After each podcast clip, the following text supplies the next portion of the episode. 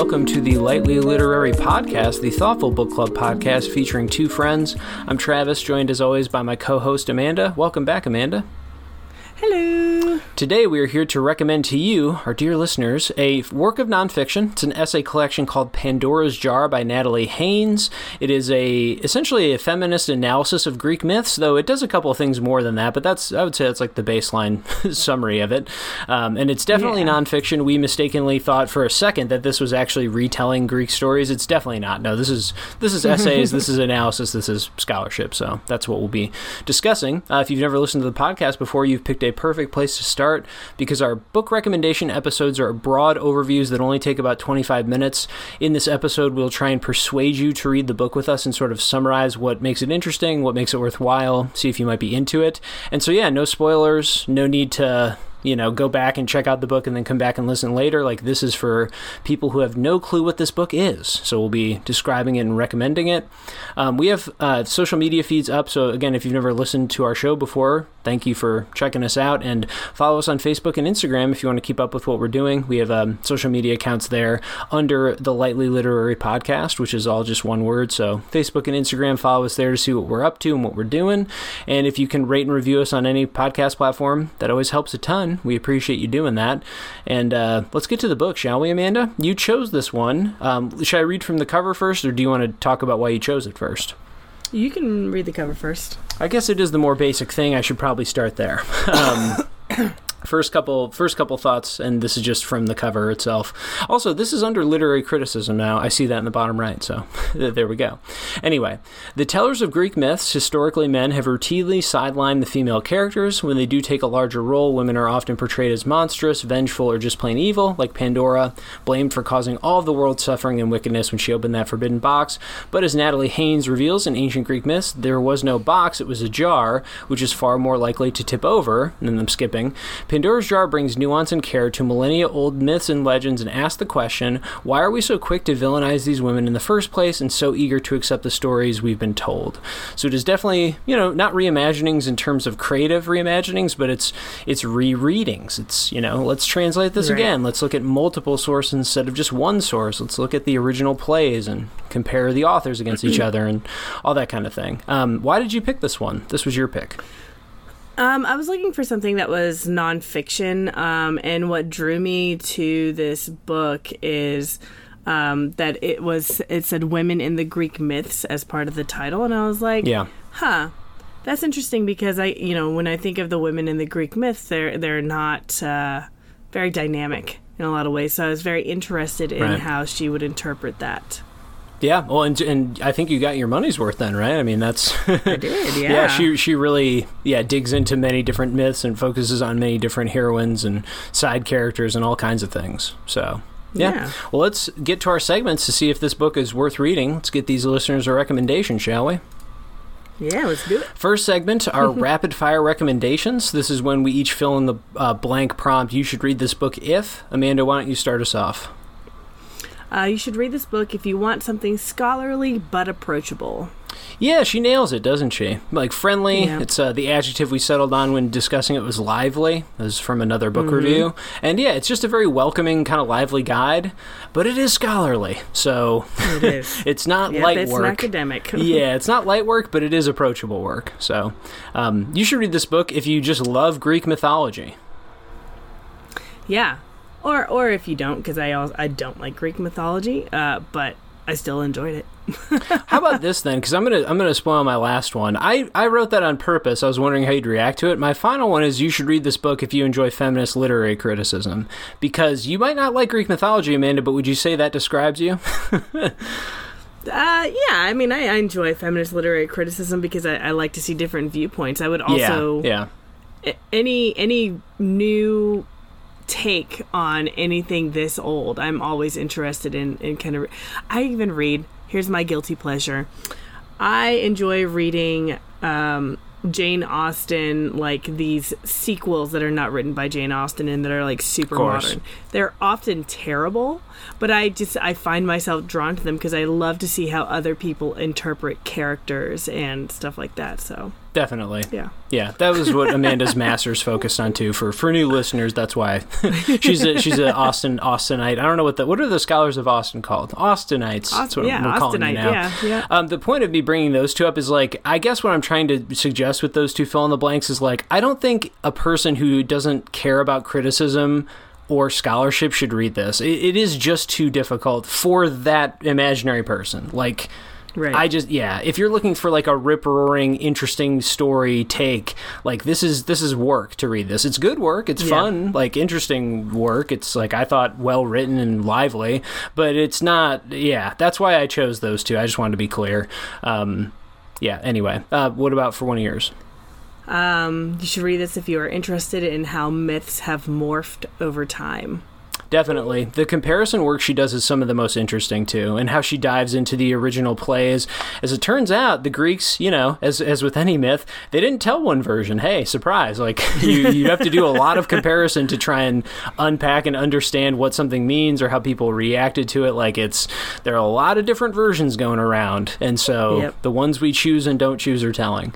Uh, I think you should read this book if you love a Wikipedia deep dive. Ooh, that's that's nice. I had not thought of that. Yeah, I think that's that's a yeah, eh, that's a good one.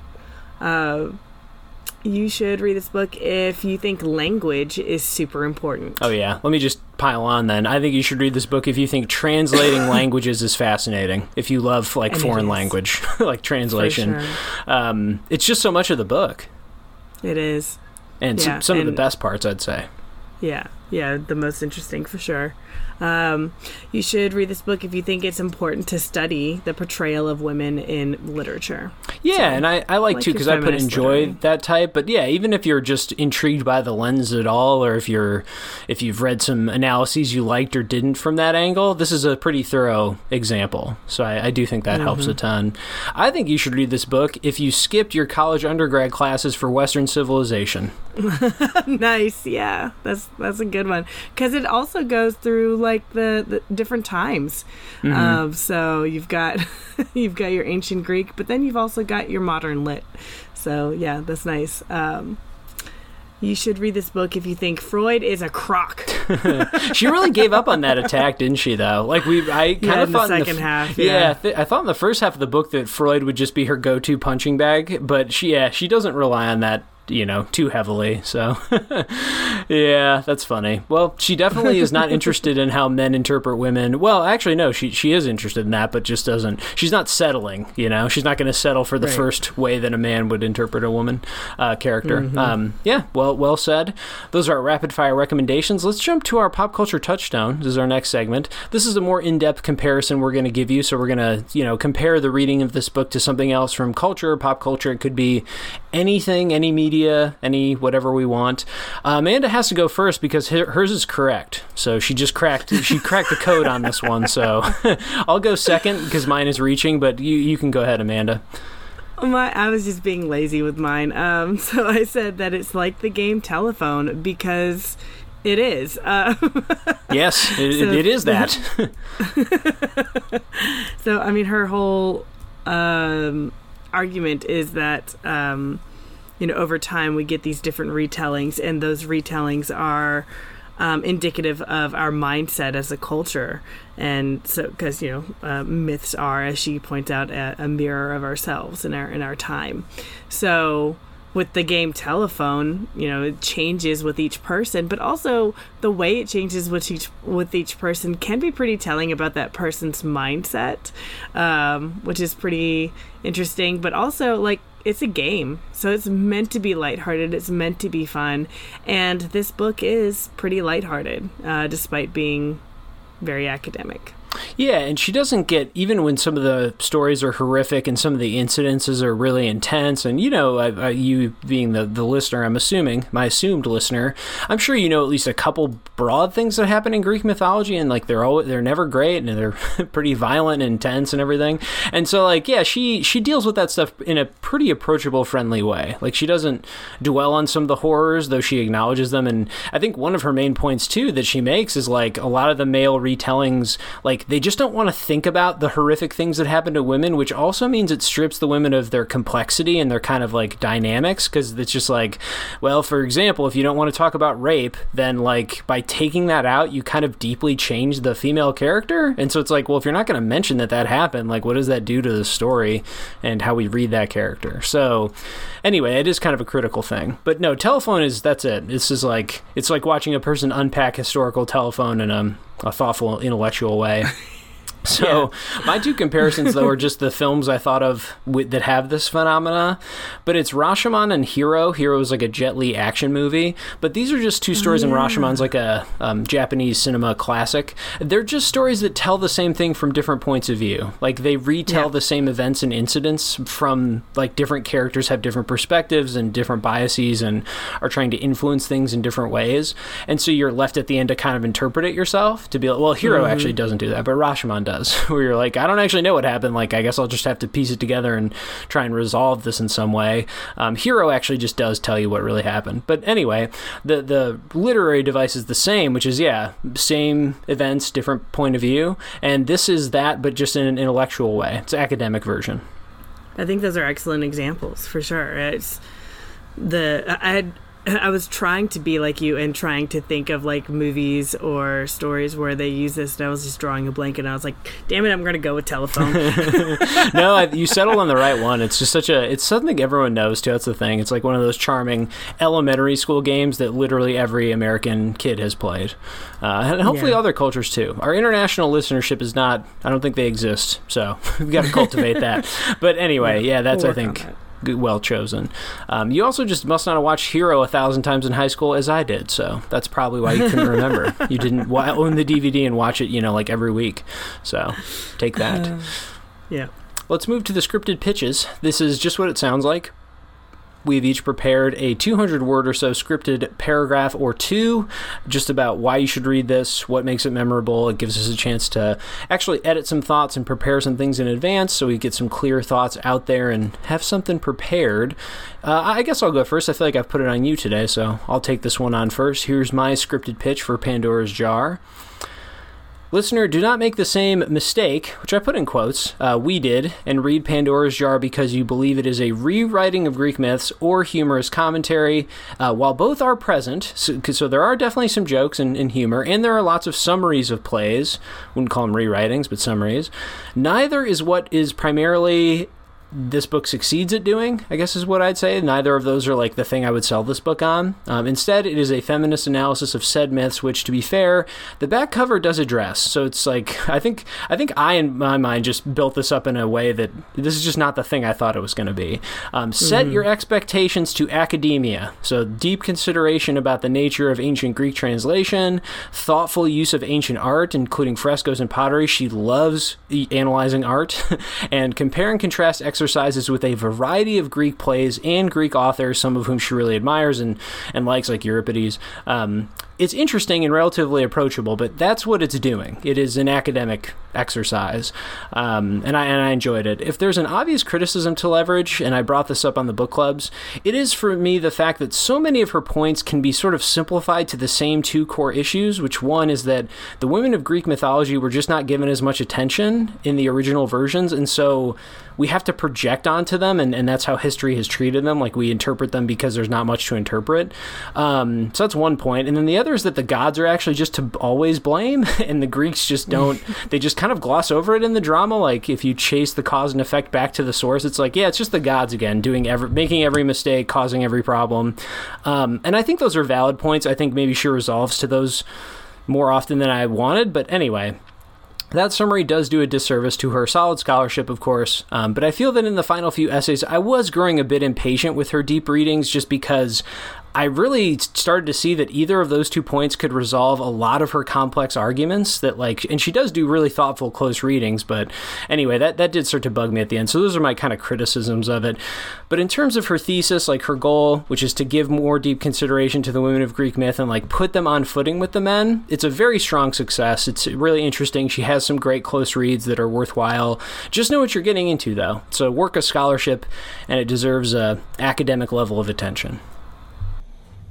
Yeah. Um, th- good good call on pointing out that it is academic and not an actual fiction work, which we had thought it was. Um, I, yeah, I feel like I called it that a couple times. I don't know why. yeah. And I thought that it would be funnier, I suppose, um, because they make a point in the back to say that she is a stand up comic. So I was like, oh, this will be really interesting then. Um, but that just helps lend to its lively tone overall. Um, yeah, it's not. It doesn't have a lot of zingers. Yeah, probably for better, right? I mean, like, yeah. I don't think I need to read uh, some of these really intense, serious stories with filled with like bad one-liners. So yeah, yeah. So uh, yeah, I, I, wasn't. I did not get. Um, uh, I was. I was not what was the word that you used um I wasn't disappointed. I wasn't getting impatient with her deep reading. Um, That's yeah, that half. was the word I said. Yeah. in the second half. Yeah. yeah. but um, but yeah, I could see how how that would occur. I mean, with with these academic readings too, it's I mean, it's common for them to to really just hone in on two points and just like keep repeating themselves about stuff. Like, I mean, when we read mm-hmm. Foucault like, I mean, that that could have been distilled in like two paragraphs. I feel like. yeah, well, that's that's also tough. I know because we never recorded about that. That was just something we did in in real life, um, yeah. real book club. But yeah, there it's tough with academic writing because some of it is so clearly not meant for the public and i think this yeah. is. It's tough. I know in my own in the fill in the blanks we started with i know i kind of made the point to say like, this isn't meant for a person off the street just being like i picked up a book on the ground and now i'm going to read it. Like i think you have to have right. some intentionality if you're going to read this. But then again it is miles that's not a comparison for read readability but it is miles more readable than mm-hmm. like other academic stuff we've read so for sure, yeah, big kudos for that. Definitely. Um, I'll go ahead and do mine. Um, do you love Greek classics or the remakes of those classics like Percy Jackson? Then you should definitely read this book. There's a lot of analysis of both the old myths and the retellings of those myths, as well as some art depictions throughout the ages. If you're not into myths, but you are interested in how women are portrayed in literature, especially in how those portrayals have changed over time, this is still for you. Haynes does a good job, uh, a great job following the thread of how certain female Greek characters evolve over time in media. If none of that really appeals to you, but you just want some nonfiction to round out your reading list, then hey, give this work a try. Haynes offers insight, humor, and a variety in her discussion of these Greek mythological figures. And by variety, I mean she has art pieces, she has different pieces of evidence, she's got different myths. Um, she's got different approaches to those myths, whether it's to analyze the uh, the language itself or or whatever. She goes from minute details, I loved her dissection of language, to grand thematic elements hmm. while still maintaining a conversational tone. This read is nothing like a textbook. Haynes infuses her personality and sense of humor throughout the book to make this read really approachable despite being an actual piece of scholarship. Yeah, do we do we need any other sentence other than this is nothing like a textbook cuz yeah, it's it's the thing textbooks hope they could be, but then again, we we yeah. we feign with textbooks some kind of objectivity, you know, at least in the tone and the style it's supposed to be neutral, objective right. and stuff. And like be by not having to pretend this book is just more interesting. it's like exactly. yeah, you learn a lot, you're gonna pick up on a ton of things about myths and, and myth writing and originals that you would have no clue of otherwise. But then again it's like yeah, it's very opinionated. That's yep. which is good. it should be. Exactly. So mm-hmm. yeah, very well said. Any other thoughts on this one? Nope. I'm good. Yeah, I think that was well said, and that's that is the sentence. Um, and I, am glad we hit on the humor too. It's I don't know. I, again, I ended up feeling torn about it just because it's like there are some jokes in it, and like she does really try at times to not try. She does succeed at times of like putting in some kind of approachability and fun and humor, but also I just yeah, I just cannot recommend this and say it's funny. Like it's it's a lot Yeah. of things. I just yeah, it just never felt right to like have that be this the selling point. Um, But hopefully that hasn't come across too negative because I, I enjoyed it a lot, and I think her writing style is to be to be admired because it's Yeah. it is cool how she pulled it off. Uh, let's jump to our final segment then. We've talked about the book a lot. Let's actually just read from it. This is our quote from clarification section where we each literally read a quote from the book that we think represents something critical about it, something important about the writing and the style. Uh, I guess, should I go first? I guess I just went. Yeah, go ahead and do it. My quote is from the Helen of Troy section, so we should say that the essays are just focused on different women. So I'm reading from the Helen section, um, and this is a paragraph about Helen. It says a beautiful a beautiful fresco of the same scene was uncovered in Pompeii in 2018 on the Via del Vesuvio. The story was so popular among the Romans, in fact, that they used it to decorate mass-produced lamps. The Pompeian fresco shows a decidedly sneaky-looking swan nestled in beside a rather worried-looking Leda, her brown eyes wide. His webbed foot is balanced on her naked left thigh, and archaeologists believe the image would have decorated a bedroom wall. Well, if not there, then where? And that's when um, Zeus is sneaking in in the form of a swan to impregnate Leda. That's where Helen comes from. Just some background, so I could see why that wouldn't make sense. Um, this, to me, though, I'm not going to pat myself on the back too hard, but this is the consummate Haynes paragraph, though, Amanda. Wh- What do we have? Yep. We have artistic We've got our joke interpretation at the end. yeah, uh, yeah, oh yeah. So let's start there. Then she ends the paragraph with a little bit of a joke. Nothing uproariously funny, but it's witty and kind of insightful. She loves that that trick, that like rhetorical trick. Loves ending a serious paragraph or like scholarly paragraph with a joke. So there's that. Um, there's also she opens with art interpretations of artwork and like Greek art, pottery, etc. She loves doing that too. That bolsters a lot of her arguments. It's like how these things are portrayed or how often they are. And you also just learn a cool factoid. So you get a little bit of everything. It's I will say the only thing that paragraph didn't have was her actual kind of like what does this mean for the woman? What do we learn about her? What can we infer Right. about their treat? Like it's I didn't pick one that maybe she could have done that better. Um, but it does so much where I was like, I was flipping through quickly and I was like, you know, that paragraph really does encapsulate some things. So It does. yeah, if that if that paragraph intrigued you, it's a short one too, but a lot of the other ones are more dense. But like that's kind of what she's doing. Um, that that I think represents it well. Yeah, and that, I think that's that's a great uh, piece to showcase her her overall approachability, the tone um, of this book, and yeah, it's great. That's a good one. Yeah, hopefully emblematic of the of the style. Yeah, um, I chose mine from Pandora. So this is from page twenty three. The Athenian ideal espoused in Pericles' funeral oration in 431 BCE was that women should aspire never to be talked about, either in terms of blame or praise. The greatest virtue, in other words, that an Athenian woman could aspire to was not to be registered, almost not to exist. It is a gratifying quirk of Pericles' character that he could make this speech while living with the most famous, or perhaps notorious, woman in Athens. One mentioned by everyone, from comedians to philosophers. Aspasia. Thankfully, the hypocrisy of censuring women's behavior in general while maintaining an entirely different set of standards for the actual women you know has now died out. Um, Boom. so I, The classic end. the classic ending, you get that snark right there at the end. Um, so yeah, I chose it because of the snark. Um, it shows the approachability, but we also get some of that scholarship again, where she is analyzing uh, Pericles, and we see that it's from 431 BCE, and you're just like, dang, that's a long ass time ago.